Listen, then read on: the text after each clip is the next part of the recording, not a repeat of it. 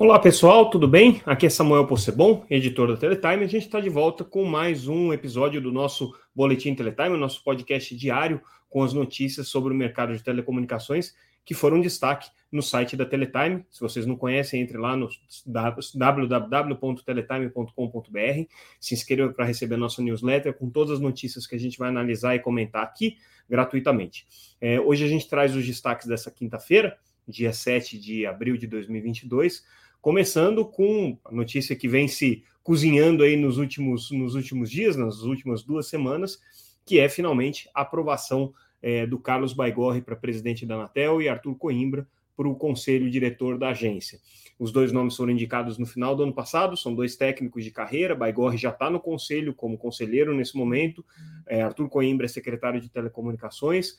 É, desde então, a gente aguarda essa aprovação pelo Senado, eles passaram pela sabatina essa semana e agora finalmente foram aprovados pelo plenário. O que, que falta? Duas coisas. A primeira é a publicação do decreto de nomeação, que depende do presidente da República, é um ato formal, mas importante para que eles possam tomar posse no conselho, e aí finalmente o conselho da agência vai ficar completo.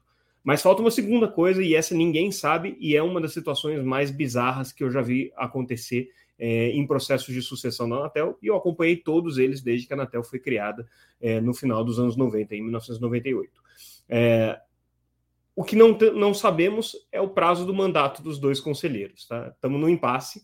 É, vocês devem se lembrar que o Baigorre foi indicado para ser presidente da agência, ocupando uma vaga é, cujo, cuja, cujo início da vigência é, foi novembro de 2021, é uma vaga de cinco anos. É, só que ele já estava dois anos no conselho da Anatel, portanto, ele ficaria sete anos. E o Arthur Coimbra foi indicado para ocupar a vaga que era do Baigorre, que já é, tinha dois anos transcorridos de mandato, portanto, teria mais três anos remanescentes aí pela frente. Pois bem, é, a gente se lembra também que o Tribunal de Contas da União soltou uma cautelar dizendo que, primeiro, proibindo a sabatina, depois permitindo essa batina, mas dizendo que o mandato do Baigorre não poderia ser superior a cinco anos pela interpretação que o TCU fez da lei das agências. E essa cautelar está em vigência. Então, existem duas situações possíveis. Ou cumpre-se a cautelar do TCU com um mandato que vai até o ano de 2024, até novembro de 2024, e o Baigorre cumpre, então, mais esses três anos de mandato como presidente, totalizando cinco anos que ele já está no conselho, e aí depois ele tem que sair do colegiado da agência, e provavelmente vai ser indicado aí um presidente tampão pelo período de dois anos remanescente do mandato, ou o governo entende que a sua análise jurídica estava mais correta, da, da é, subchefia de assuntos jurídicos da Casa Civil, é mais correta e mantém a indicação dele por cinco anos, aí provavelmente enfrentando o entendimento do TCU nesse sentido, e aí vamos ver como é que vai ficar é, a questão da responsabilização, o que, que o governo vai tentar manter. É, nem os próprios indicados têm certeza de qual vai ser a duração dos seus mandatos, estão aguardando sair os decretos. Existe a possibilidade do TCU levar julgamento em plenário essa cautelar antes da, da nomeação em decreto, e aí sim esse assunto estaria esclarecido. O que é mais provável, no entendimento aí das fontes com, com as quais eu conversei, é que o TCU mantenha o entendimento de que ninguém pode ter um mandato superior a cinco anos. Tá? É, sendo essa situação, muito provavelmente o que vai acontecer é que o Baigorre vai ficar até novembro de 2024 como presidente e depois vai ter que sair do conselho da Anatel e alguém vai entrar como mandato tampão. Só que em novembro de 2024 também termina o mandato é, de três anos né, do Arthur Coimbra. Significa que, então, de novembro de 2024, haverá duas vagas para o conselho da Anatel para serem preenchidas. Uma tampão, de dois anos, e a outra completa, de cinco anos. Já no próximo governo, já no próximo Senado. Situação bastante atípica, bastante é, inusitada, e a gente vai seguir acompanhando aí o desenrolar desse processo de é, sucessão na Anatel, que já vem aí se enrolando desde o ano passado e se desenrolando desde o ano passado, mas ainda sem uma definição muito clara do que, que é que vai acontecer. Mudando de notícia, é, agora a gente trata é, da plataforma Não Me Perturbe, uma iniciativa de autorregulação do setor de telecomunicações, com é, uma certa indução da Anatel, vamos dizer assim, né? Mas é uma plataforma que permite que as pessoas cadastrem os seus telefones para não receberem ligações de telemarketing das próprias operadoras de telecomunicações e também é, para campanhas de crédito, de crédito consignado. Existe já um convênio dos bancos com o Não Me Perturbe para é, inclusão de telefones para o crédito consignado. 10 milhões é uma marca é, bastante expressiva, é, esse número, inclusive, proporcionalmente, ele é mais relevante em algumas regiões do país em que você tem mais celulares, como é o caso de Brasília, São Paulo, né? É um número expressivo, o setor de telecomunicações levanta a bandeira aí de que isso é um bom exemplo de autorregulação setorial, é uma iniciativa é, relevante, só que não pega toda a indústria de telemarketing. Então, você continua tendo telemarketing de redes varejistas, dos próprios bancos, você continua tendo ligações de seguro, de empresas que instalam filtro é, de água nas casas das pessoas, enfim, telemarketing é o que não falta. Tem uma outra iniciativa que a Anatel está discutindo, né, que é a questão da numeração específica para é, serviços de telemarketing, o 0303 é, não sabemos ainda como é que vai ficar essa questão, né? Houve aí o, o, a consulta pública, a Anatel é, publicou o regulamento, o regulamento está em vigor, mas tem muitas entidades questionando e provavelmente vão judicializar é, essa, esse prefixo único. Então, é, vamos ver como é que esse assunto vai se desenrolar, mas aqui a plataforma não me perturbe, depois de um ano de operação, já está aí com um número expressivo de assinantes, de usuários cadastrados, de números de telefones cadastrados. Outra notícia do dia: a Anatel vai colocar em consulta pública mais um pouquinho de espectro para o 5G, na faixa de 4,9 GHz, são 100 MHz, só que a Anatel está tá prevendo que poderiam ser destinados para o 5G. Esses 100 MHz hoje são utilizados para links terrestres entre emissoras de televisão e para alguns serviços de satélite também. A agência quer é, dar a possibilidade de que essa faixa seja utilizada para os serviços móveis pessoais, o que na prática é dizer que isso aqui vai ser utilizado também para o 5G. Não sabemos nada ainda com relação é, às condições de uso dessa faixa, não tem nem previsão de edital para licitação dessa faixa, mas mostra aí um caminho que a Anatel está trilhando de tentar ampliar o máximo possível a, a quantidade de espectro destinada para a quinta geração de serviços móveis. Lembrando que a gente tem toda aquela discussão ainda sobre é, a revisão do, do, da regra que a Anatel colocou para a faixa de 6 GHz. É, a gente está apurando essa matéria, vamos publicar uma matéria em breve sobre esse assunto, mas o Conselho da Anatel está bastante dividido sobre esse assunto, não é certeza que vai ter essa revisão da destinação da faixa de 6 GHz hoje para uso não licenciado, o que significa dizer na prática o Wi-Fi 6E. É, então, uh, houve esse movimento em Barcelona, uh, a gente viu isso em fevereiro, noticiamos aqui, mas não é certeza que a Anatel vai rever essa faixa, não. É, existe uma, uma, uma, posição aí bem dividida dentro do conselho da agência e seria um precedente muito é, é, é significativo a agência voltar atrás de um regulamento que ela editou há menos de dois anos. Então, é, é só um spoiler aqui daquilo que a gente deve publicar aí nos próximos dias no nosso noticiário. Aí agora a gente vai falar de um assunto que é bizarro, que é o, o, o antigo serviço de TVA, serviço de TV por assinatura, mas não TV por assinatura, TV a cabo ou TV via satélite, como a maior parte das pessoas conhece, mas sim um serviço que foi criado em 1988, 89, é, que permitia no máximo dois canais, três canais é, de, de, de conteúdos é, por assinatura, sendo transmitido na faixa de UHF. Era uma gambiarra que foi criada na época é, para poder acomodar os interesses de alguns grupos de mídia que estavam querendo entrar no segmento de TV por assinatura é um serviço completamente anacrônico, que já no começo da década de 90 já deixou de ser competitivo, porque já surgiram outras tecnologias que permitiam 15 canais, né? É, depois a gente teve a TV a cabo com centenas de canais, e hoje a gente está falando de uma quantidade ilimitada de canais numa operadora de TV por assinatura na prática.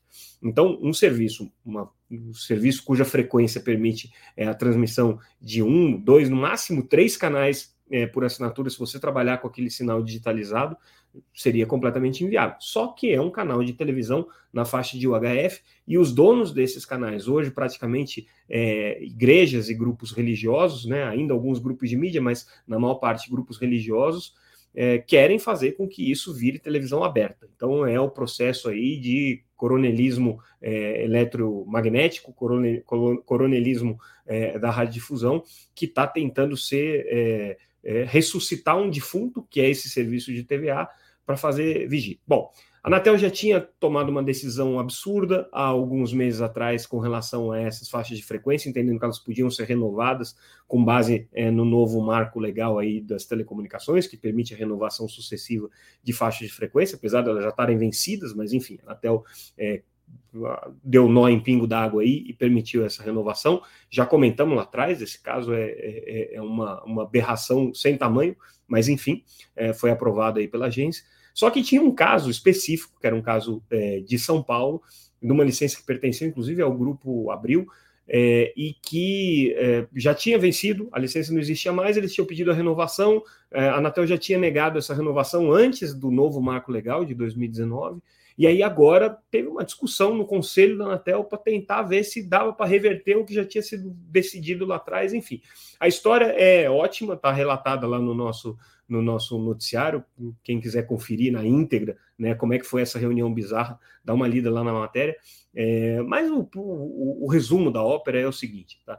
Tem interesse de grupos religiosos, tem grupo, interesse de grupos de radiodifusão, de grupos de mídia, querendo ressuscitar essa faixa de frequência, simplesmente para transformar isso daí num canal de TV aberta é, na cara dura, tá? Então, assim, é, o resumo da ópera é esse, tá? É uma picaretagem que está tentando ser criada aí, a Anatel sendo usada aí de instrumento nesse jogo político, porque envolve interesses importantes aí do, do, do, do jogo político brasileiro. É, enfim, a minha opinião já está bem expressa aqui no que eu coloquei.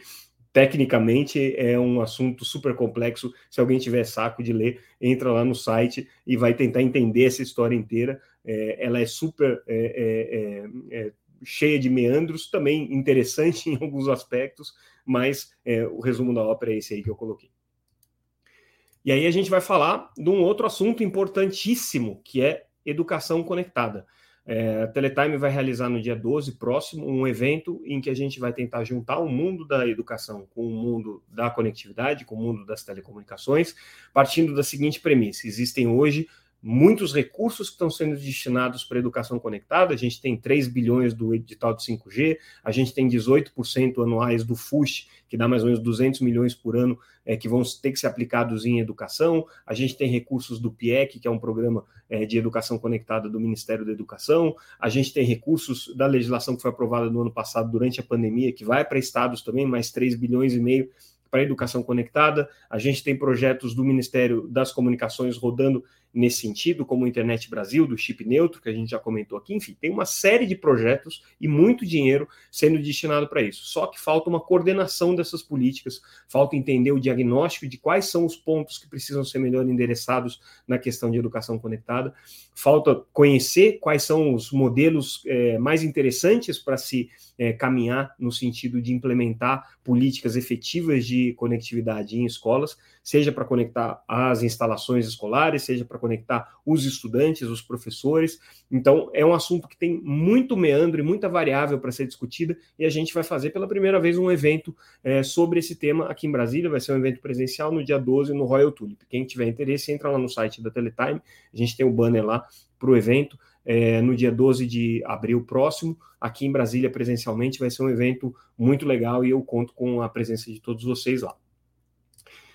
Outro assunto que a gente destaca no nosso noticiário de hoje, a TIM, é o Conselho da TIM negando o pedido de diligência do KKR para negociação é, de, é, da compra de uma participação. KKR é um fundo que estava tentando é, assumir o controle da TIM, é, e eles pediram é, para fazer uma due diligence, fazer uma análise da, da, da, das condições financeiras da empresa. Mas eles precisavam ter atendido uma série de requisitos, inclusive confirmar a proposta, é, o que eles não fizeram, e com isso o conselho da TIM negou é, o pedido de due diligence e, portanto, é, paralisou as negociações aí com o KKR. Ainda pode voltar, mas é, essa pressão de que a TIM pode mudar de controle a qualquer momento vai dar uma arrefecida agora. Lembrando que a TIM tem um plano industrial, um plano estratégico que já foi apresentado pelo Pietro Labriola, que foi presidente da TIM aqui no Brasil, que agora está presidindo o Grupo Telecom Itália no mundo. É um plano estratégico que vai muito no sentido do que o KKR propunha fazer também, de fazer uma separação estrutural da TIM, é, separando uma empresa de infraestrutura e uma empresa de serviços, né? É, e esse plano segue o, o, seu curso, mas a negociação e a pressão aqui do, da, da, da tomada é, do, do, controle do grupo pelo KKR, tende a dar uma arrefecida agora. Notícia importante da área de infraestrutura, a gente sabe que o governo tem aquela política de debêntures incentivadas, ou seja, né, um, um, um, dá condições para que o mercado lance debêntures com algumas isenções fiscais importantes aí, se essas debêntures forem aplicadas na área de infraestrutura, e, especificamente na área de telecomunicações, existe um programa específico para isso.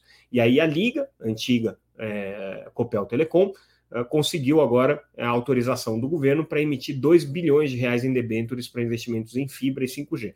Vários grupos já é, conseguiram essa, essa autorização do, do, do governo, é, na verdade é só um credenciamento, vamos dizer assim, é, o, o, Ministério das Comunicações analisa o projeto, vê a consistência daquele projeto e autoriza a emissão dessas debêntures. Não é um empréstimo, quer dizer, a, a Liga ainda vai ter que ir a mercado para conseguir levantar esses recursos, mas é, o mesmo benefício já foi concedido para Claro, para BrisaNet, para Mob Telecom, enfim, para uma série de empresas é, de telecomunicações que já conseguiram é, autorização para emissão dessas debêntures, e é uma, uma, uma, forma de capitalização considerada interessante aí pelos analistas é, de, de mercado, porque dá um desconto interessante para a operadora, para o investidor, e dá um, um acesso fácil da operadora à capital. Então, é uma, uma política aí que aparentemente está tá dando certo.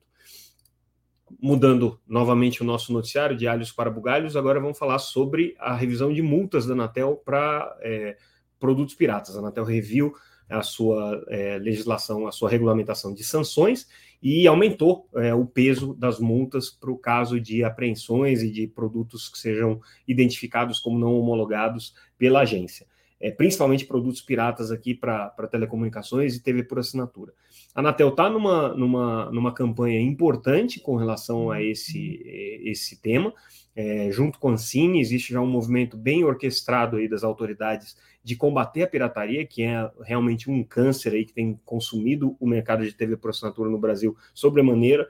É, mas é um, um, processo muito difícil, porque, obviamente, existe um, um nível elevado já de penetração é, desses produtos pirata no mercado brasileiro, existe um, um, entendimento é, de parte significativa da sociedade que isso não é um crime, o que é um entendimento equivocado, absolutamente equivocado, é um crime, sim, é, consumo de conteúdos sem autorização é, expressa do autor, sem um contrato de licenciamento, é crime, é, as operadoras de TV por assinatura têm essa autorização para distribuir conteúdos, mas as empresas que vendem as caixinhas piratas, as caixinhas de IPTV, é, estão com serviços completamente clandestinos, em que aquele conteúdo é pirateado e distribuído por essas caixinhas e existem, inclusive, aí suspeitas de que essas caixinhas tenham também é, atuação em outras frentes é, de, de ações criminosas, como, por exemplo, coleta de dados dos usuários, enfim, é, mineração de, de, de, de, Bitcoin, o uso dessas caixas para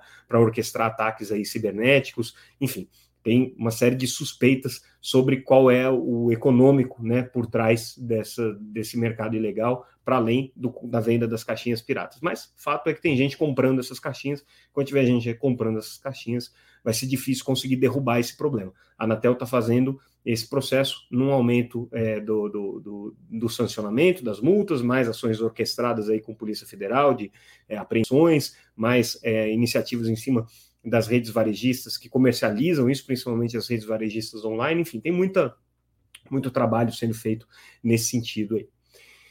E aí a gente encerra o nosso noticiário com uma mensagem triste, né, sobre o falecimento do Tadao Takahashi, é um dos principais pensadores da internet brasileira, muita gente gosta de chamar de fundadores da internet brasileira, é, pelo menos da internet comercial brasileira, foi um dos criadores do CGI, é, o Comitê Gestor da Internet, um dos principais é, formuladores das primeiras políticas aí de, de, de internet no Brasil, é, uma pessoa que eu tive o prazer de entrevistar algumas vezes, é, extremamente é, agradável e didático nas suas explicações. Um, um, um gentleman é, faleceu é, nessa, nessa quinta-feira, infelizmente. Fica aí o nosso, nosso abraço à família e aos amigos e memória do Tadal aí, devidamente registrada aqui pela Teletime.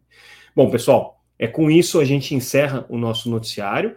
É, fiquem de olho aí no nosso site www.teletime.com.br para mais notícias. Amanhã, sexta-feira, como eu sempre digo, não quero atrapalhar a sexta-feira de ninguém com um podcast notícias sobre telecomunicações. O que não quer dizer que não existam notícias. Se vocês entrarem lá no site da Teletime, é, vocês vão ver o nosso noticiário atualizado ao longo do dia, com as principais informações. Se acontecer alguma coisa que seja realmente digna de eu atrapalhar a sexta-feira de vocês, eu volto com esse podcast. É, se não, é, fiquem aí ligados no nosso site, nas redes sociais, sempre como arroba Teletime News, Twitter, Facebook, LinkedIn, Instagram. A gente está lá trazendo o que de mais importante acontece no mercado de telecom. E a gente fica por aqui. Até a semana que vem, então, pessoal. Obrigado pela audiência.